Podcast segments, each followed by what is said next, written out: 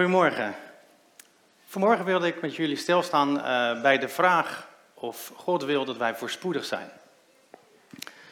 We staan in een nieuw seizoen. Uh, het is bijna september en uh, het feest gaat weer beginnen.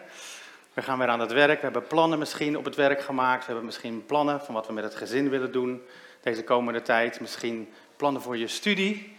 En je hoopt natuurlijk dat het allemaal goed zal gaan verlopen. Dat het, al die plannen die je gemaakt hebt, dat die ook voorspoedig zullen verlopen.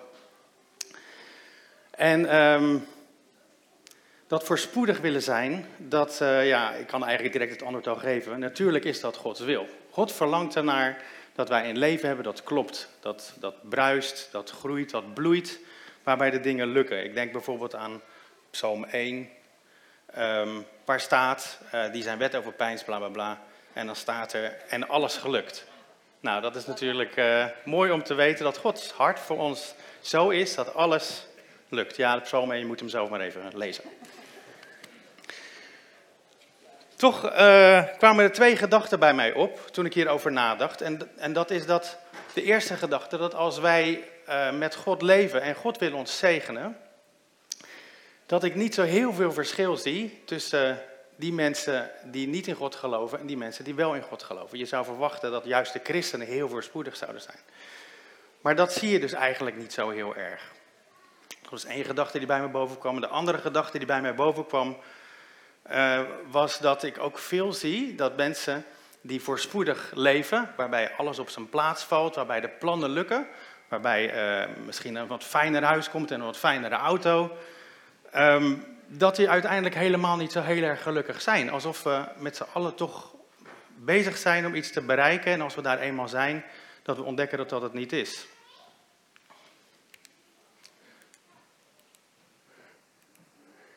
Ik uh, hou regelmatig een boekje van Harold Hill aan uh, als ik mag spreken. Vandaag ook weer. Want in dit boekje, het boekje How to Live Like a King's Kid, uh, spreekt deze man over hoe hij begonnen is met zijn carrière. En hij was echt iemand die het verlangen had om heel succesvol te zijn. Dat was hij van jongs af aan vastbesloten. Toen hij tien jaar was, toen kreeg hij van zijn vader een boekje van natuurkunde. En dat vond hij fascinerend en hij dacht, ik word ingenieur. En uh, daar is hij ook voor gegaan. Toen hij 14 jaar was, toen uh, was hij ook klaar met de middelbare school. Nou, niet omdat hij hoogbegaafd was, maar omdat hij erg gefocust was van het idee van ik wil voorspoedig zijn, ik wil succesvol zijn, ik wil niet wachten op al die langzame mensen die daar niet mee bezig zijn. Toen hij uh, ging studeren, hij werd inderdaad ingenieur, hij is bij een bedrijf terechtgekomen en bij dat bedrijf werd hij al vrij snel de eerste ingenieur of de hoofdingenieur. En het uh, duurde niet lang of hij was, uh, uh, toen hij 32 was, was hij uh, executive vice president van de organisatie. Dus dat is nog wel een carrière. En nog een paar jaar daarna, toen hij 35 was, toen was hij directeur van een aantal bedrijven. Dus hij was zeer voorspoedig. En het geld droop van de muren, zeg maar. En hij waande zich ook in allerlei groepen van mensen die ook zo voorspoedig waren en zo succesvol als hij. Dus hij zat op de schaakclub, hij zat op de bridgeclub, de countryclub en de jachtclub. En overal waren die mensen die succes hadden. Maar dan zegt hij op een gegeven moment dit, en dat was dus een van mijn gedachten. Hij schrijft, ik wist niet dat ik daardoor, door dit succesvolle leven, totaal ongelukkig zou worden. Ik wist niet dat het succes mij kapot kon maken. Op een of andere manier verloor hij een doel in zijn leven. Op een of andere manier zijn drive. Hij verloor ook vrienden. Hij werd eenzaam. Hij raakte aan de alcohol. En hij niet alleen. Als hij naar zijn vrienden keek, op al die clubs die ik net noemde, dat noemde hij de, de Rolls-Royce-klasse, de jetset, de rijke bovenlaag. Daar schrijft hij van, uh, de mensen waar ik mee omging, zij waren ziek, doelloos leeg, gefrustreerd. In het Engels staat er, they were going nowhere. En op een of andere manier greep hem dat zo aan, zijn eigen ja, desillusie van het voorspoedig en succesvolle leven, dat hij dacht, ik stop ermee.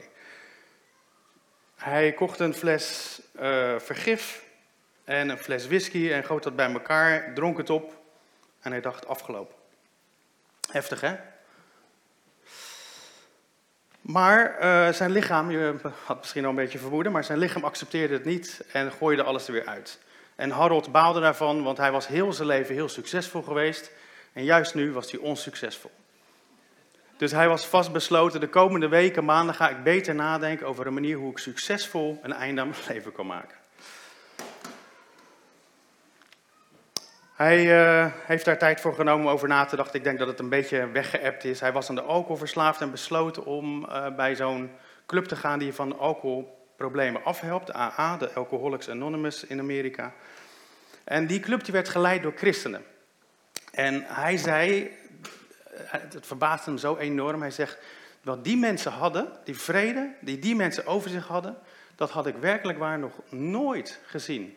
In mijn hele leven had ik dat nog nooit gezien, dat een mens zoveel vrede over zich kon hebben. En hij ontmoette daar, ontmoette daar een man, die man heette Ed.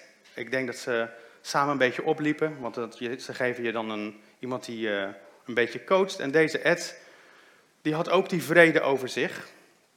Het was niet iemand die per se heel veel uh, succes had. Het was iemand die best wel veel problemen had, die ook helemaal niet zo succesvol was in zijn werk en ook niet zoveel geld had of zo. Maar dat frustreerde Harold nou juist, want deze man zat vol met vrede. En hij kon daar niet goed mee overweg. En uh, hij zei, het duurde twee jaar en toen trok ik het niet meer. It drove me crazy. Dat uh, midden in de nacht om één uur is in, de, in zijn auto gestapt, deze Harold. Hij is naar Ed toegereden. Hij heeft bij Ed aangebeld en hij heeft gezegd, Ed open, heeft gezegd, eh, beste Ed, ik weet niet wat het is wat jij hebt, maar wat jij hebt, dat wil ik ook. Ik weet niet wat het is wat jij hebt, maar wat jij hebt, dat wil ik ook. Dus dat is uniek, hè? Je bent bezig met de plannen te maken voor je leven en het loopt allemaal en je hebt succes en het groeit. En op een gegeven moment ben je daar dan en dan ben je leeg en gefrustreerd. Ik heb eens eh, gezocht op internet naar wat quotes, naar wat verhalen van mensen. Of dat nou werkelijk ook zo is. Bij Harold was dat zo, bij zijn vrienden van de jachtclub en de Britsclub was het zo. Maar ik heb een paar uh, quotes gevonden op internet die eigenlijk een beetje hetzelfde zeggen. Van bekende mensen, mensen die een voorspoedig leven hadden. Uh, de eerste is van Arthur Schopenhauer, misschien kennen we hem, een bekende, hele bekende filosoof. En hij schrijft dat ook rijkdom of het allemaal op je leven op orde hebben eigenlijk niet het moment is dat je tot rust komt en gelukkig bent. Dus ontstaat eigenlijk eerder een verslaving. Hij zegt, rijkdom is als zeewater. Hoe meer je ervan drinkt, hoe meer je ervan wilt hebben. En hetzelfde geldt voor beroemd zijn. Een andere bekendheid, uh, Mike Tyson, de bokser. Die zegt, uh, boksen heeft mij rijkdom gebracht en het heeft mij beroemd gemaakt, maar het heeft me nooit geluk gebracht. Vicky Baum die zegt, beroemdheid, bekendheid of populariteit, het maakt je eenzaam. Succes is ijskoud en eenzaam als de Noordpool. Stephen Fry zegt, en dat is een interessante, rijkdom en populariteit is geen garantie voor geluk. Maar we weigeren allemaal om dat te erkennen. Rijkdom en populariteit is geen garantie voor geluk, maar we weigeren allemaal om dat te erkennen. En dan Jim Carrey, ik heb een fotootje van hem neergezet. De bekende comedian die zegt: Ik zou willen dat iedereen rijk en beroemd was. Dat voor iedereen zijn of haar droom uit zou komen. Zodat iedereen kan zien dat dat het antwoord niet is.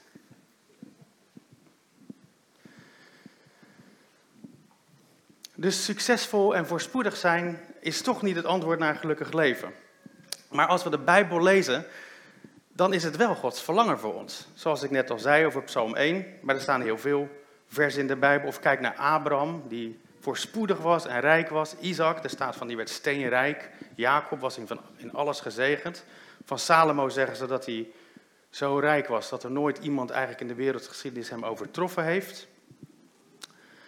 Uh, en in Deuteronomium 28 staan de, daar staan de zegeningen die God over Israël wilde brengen als ze zich aan de wet zouden houden, als ze met God zouden blijven leven. En dat staat vol met voorspoed. Van uh, jullie graanschuren zullen gevuld zijn, uh, je zult nooit hoeven te lenen, je zult altijd geld uit kunnen lenen. Je zal de kop zijn en niet de staart. God heeft duidelijk die zegen voor ons, voor zijn volk en ook voor ons voor ogen. En dat lezen we ook in Galaten 3. Waar uh, Paulus zegt dat die zegen van voorspoed die over Abraham was, dat hij uh, door wat Christus voor ons gedaan heeft, omdat hij voor ons gestorven is, dat die zegen van Abraham ook op ons is gekomen. Een zegen, voorspoed in je privé, in je huwelijk, met je kinderen enzovoort. Maar waarom lijkt het dan niet te werken? Hoe werkt het dan bij God? En dan ga ik naar een Bijbeltekst toe. Hou je vast. Dat is Romeinen 12, vers 1 en 2. Het, zijn twee hele bekende versen. Misschien zeggen jullie, oh ja, die uh, versen die ken ik. Ik ga ze natuurlijk toch lezen. Nou, de 1 is weggevallen. Vers 1. Broeders en zusters, met een beroep op Gods barmhartigheid vraag ik u om uzelf als een levend, heilig en God welgevallig offer in zijn dienst te stellen. Want dat is de ware eredienst voor u. Vers 2. U moet uzelf niet aanpassen aan deze wereld, maar veranderen door uw gezindheid te vernieuwen. In een andere vertaling staat uw denken te vernieuwen. Om zo te ontdekken wat God van u wil, wat goed, volmaakt en welgevallig is. Pardon, ik had door moeten tikken. Dat zijn denk ik twee essentiële sleutels om zowel succesvol te zijn als gelukkig te worden. Maar het zijn ook hele confronterende teksten. Vooral het eerste. Dat je je leven als een offer voor God, dat is wat God aan je vraagt. Dat je je leven als een offer voor Hem neerlegt. Terwijl wij vol zitten met ideeën, met talenten die we willen ontwikkelen op onze eigen manier op onze eigen tijd, met plannen die we maken, toekomstvisioenen van waar we allemaal naartoe willen. En God zegt eigenlijk tegen ons allemaal van, durf jij het op het altaar te leggen? Durf jij het voor mij neer te leggen, zodat ik kan bepalen wat voor jou goed is? En als ik daar zo over nadenk, dan denk ik, nou ja, waar zal dat over gaan? Ik denk dat dat uh, bijvoorbeeld gaat over je carrière. De carrière die, uh, waar je nu in zit. Heb jij het lef om dat op het altaar te leggen en te zeggen, Heere God, is dit wat u voor mij heeft op dit moment? Of wilt u daar iets over zeggen? Lastig hè? Zeker als, dat, als je plezier hebt in je werk en je, je hebt plezier met je collega's en je hebt plannen en je groeit en je maakt misschien promotie. Toch vraagt God van ons om ons werk op onze carrière op het altaar te leggen.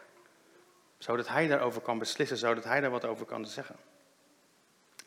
Ook je studie, misschien heb je een leuke studie en ben je daarvoor spoedig. Heb je het lef om dat op het altaar te leggen? De vrienden waar je mee omgaat, waar je misschien al jaren mee omgaat, waar je plezier aan hebt, die je misschien ook wil opbouwen op een of andere manier. Heb je het lef om te zeggen, Heere God, ik leg het op het altaar neer en spreek tot mij wat u wil daarover is. Denk ook aan het geld op je bankrekening. Daar hebben we ook vast allerlei plannen voor, van wat we daarmee willen gaan doen. Hebben wij het lef om te zeggen, Heere God, hier is mijn geld, hier is mijn bankrekening. En durven wij stil te zijn en te bidden en te luisteren naar wat God tegen ons wil zeggen daarover. Hetzelfde geldt voor de maandelijkse inkomsten die je hebt. Daar hebben we een uitgavenpatroon voor. Durven dat voor God neer te leggen.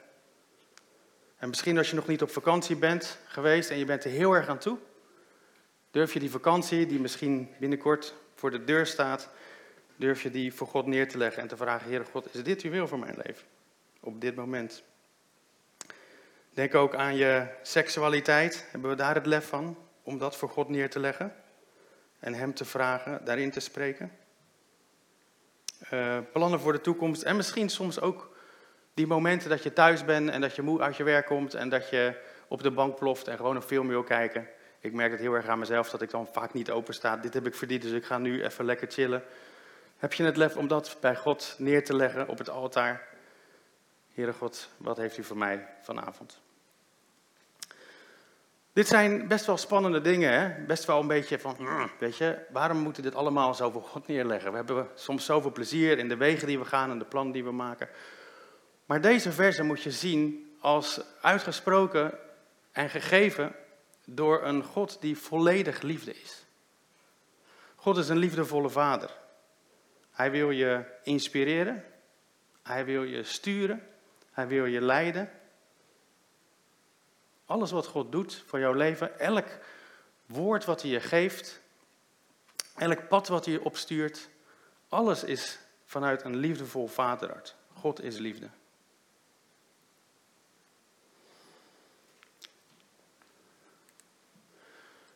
Het tweede vers. U moet uzelf niet aanpassen aan deze wereld, maar veranderen door uw gezindheid of uw denken te vernieuwen om zo te ontdekken wat God van u wil en wat goed, volmaakt en welgevallig is. Wij moeten leren om te denken als Jezus. Wij moeten Gods woord lezen, elke dag, en zo ontdekken hoe God denkt en een spiegel voorgehouden krijgen hoe wij denken. De Heilige Geest wil ons elke dag veranderen naar het beeld van Jezus. Want als wij leren denken zoals God denkt, zoals Jezus het ons voorgeleefd heeft, de dingen waar we aan denken en hoe we over dingen denken, dan komen wij in een leven waar God ruim zijn wind in de zeilen kan geven voor je. Waar hij je ruim kan zegenen, zodat je niet ontspoort, maar dat je loopt in het patroon, de manier waarop hij jou bedoeld heeft te zijn. En dat is ook nog best een beetje intensief. Hij zegt tegen Jozua in Jozua 1 dat als Jozua voorspoedig wil zijn, dat hij dan elke dag, eigenlijk dag en nacht staat er, die in de Bijbel, of er staat letterlijk in de wet, moet verdiepen. Maar ook dat is liefde. Ook dat is dus zijn verlangen, dat wij veranderen in ons denken, in ons zijn, dat we steeds meer worden als Jezus. Niet om een evangelist te worden of een kerk te leiden, bij wijze van spreken, maar ook gewoon in je, in je werk, in je gezin, in alle facetten van het leven. Om zo te veranderen dat God je kan zegenen. Nogmaals, dat hij wind in de zeilen kan geven. En het mooie hiervan is ook dat als je het tweede gedeelte van dit vers leest, dan staat er, je moet veranderen door uw denken te vernieuwen om zo te ontdekken wat God van u wil. Oftewel, God heeft een plan voor ons leven allemaal. Hij heeft over jouw leven nagedacht. Hij heeft ideeën. Hij heeft dingen voorbereid. Er staat in Efeze 2, wij zijn zijn maaksel, geschapen om Christus Jezus, in Christus Jezus tot goede werken, welke God voorbereid heeft, opdat wij in die werken zouden wandelen. God heeft dus allerlei dingen voor jou al voorbereid nu. Dingen die misschien volgend jaar staan te gebeuren, of over vijf jaar, of over tien jaar. Maar God heeft een bestemming voor ons leven allemaal. En de bedoeling is dat wij ons leven als een offer neerleggen en dat we ons denken vernieuwen, zodat het veilig is en mogelijk is voor God om zijn leiding en om zijn zegen daaraan te geven. Ik hoorde een tijdje geleden een spreker, dat is Andrew Womack, daar luister ik graag naar. Dat vind ik een prachtige spreker en hij is typisch voor mij een voorbeeld van iemand die in zijn bestemming is gekomen. En dat, vindt hij, dat geeft hij zelf ook toe. En hij zegt daarbij, en dat vind ik dus interessant, hij zegt, niets brengt zoveel geluk, zoveel blijdschap, zoveel verzadiging als het weten dat je in je bestemming leeft. En God heeft voor ons dus allemaal een bestemming. Dat wil niet zeggen dat we in de, in de kerk iets gaan doen of zo.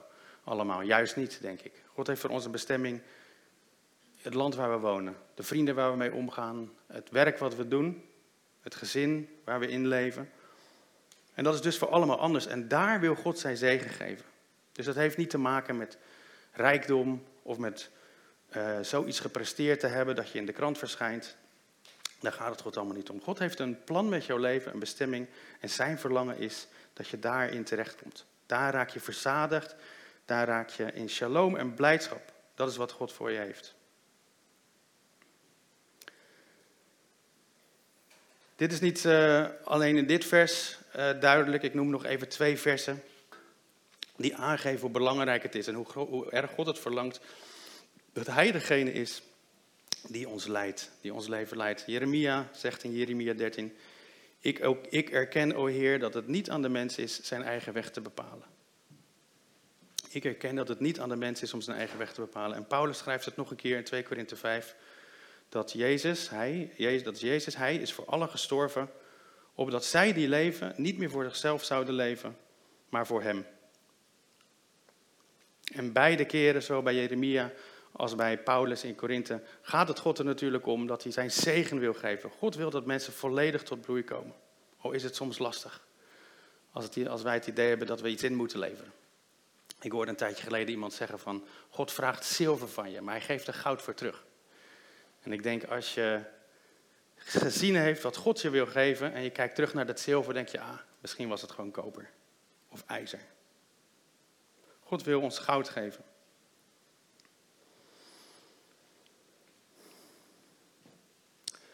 Toen ik uh, over deze preek nadacht, nadacht wat zou ik zeggen, wat zal ik gaan uh, delen in de gemeente. We zijn natuurlijk gewend in de vineyard om dan onze knieën te buigen en te zeggen, Heer God, wat mogen wij delen?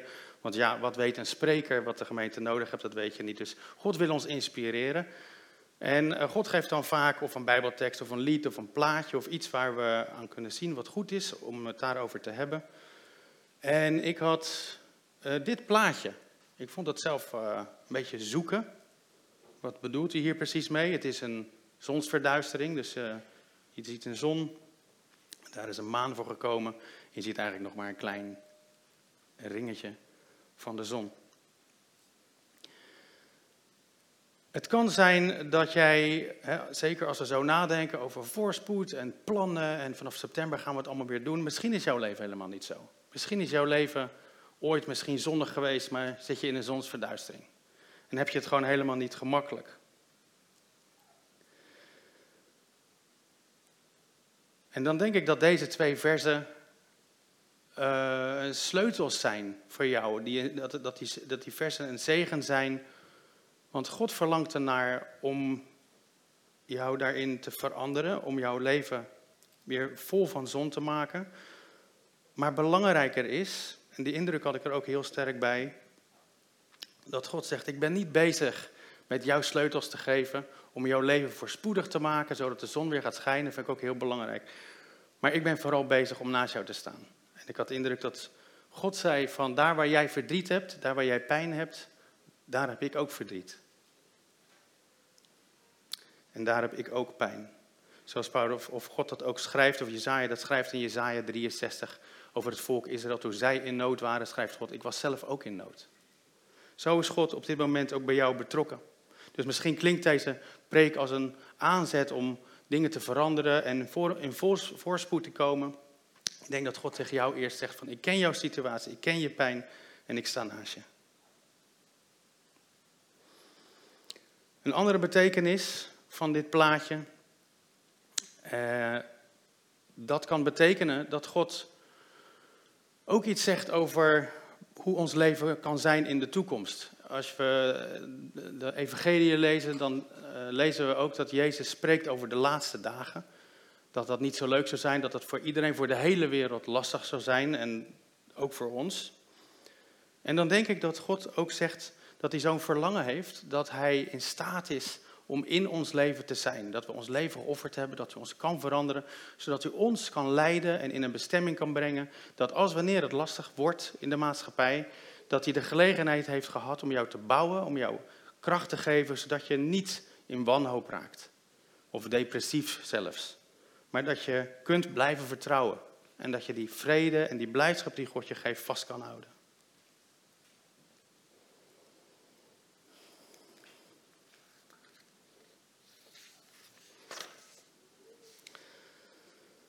Wat is het gevolg van een leven waarbij je in staat bent om alle onderdelen aan God te offeren, op te offeren en je denken te vernieuwen?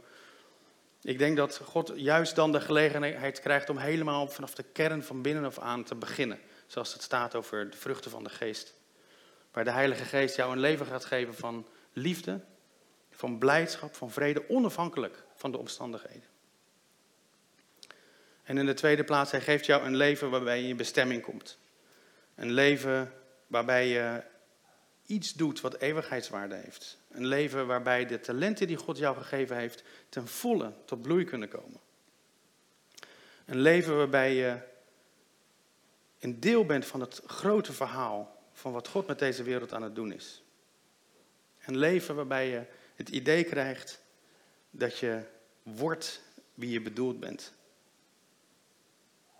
En nogmaals, misschien is dat niet dat je per se rijk of beroemd of dat alles heel erg goed zal verlopen. We zitten ook nog op een leerschool, schrijft de Bijbel. Maar als God de regisseur is van jouw leven, dan zorgt Hij voor je in alle opzichten. En mag je een leven leven waar God jou gelukkig wil maken. Een leven dat eeuwigheidswaarde heeft. En dit leven, dat was zichtbaar bij Ed. Toen Harold gefrustreerd, de succesvolle Harold gefrustreerd, bij de AA-club kwam.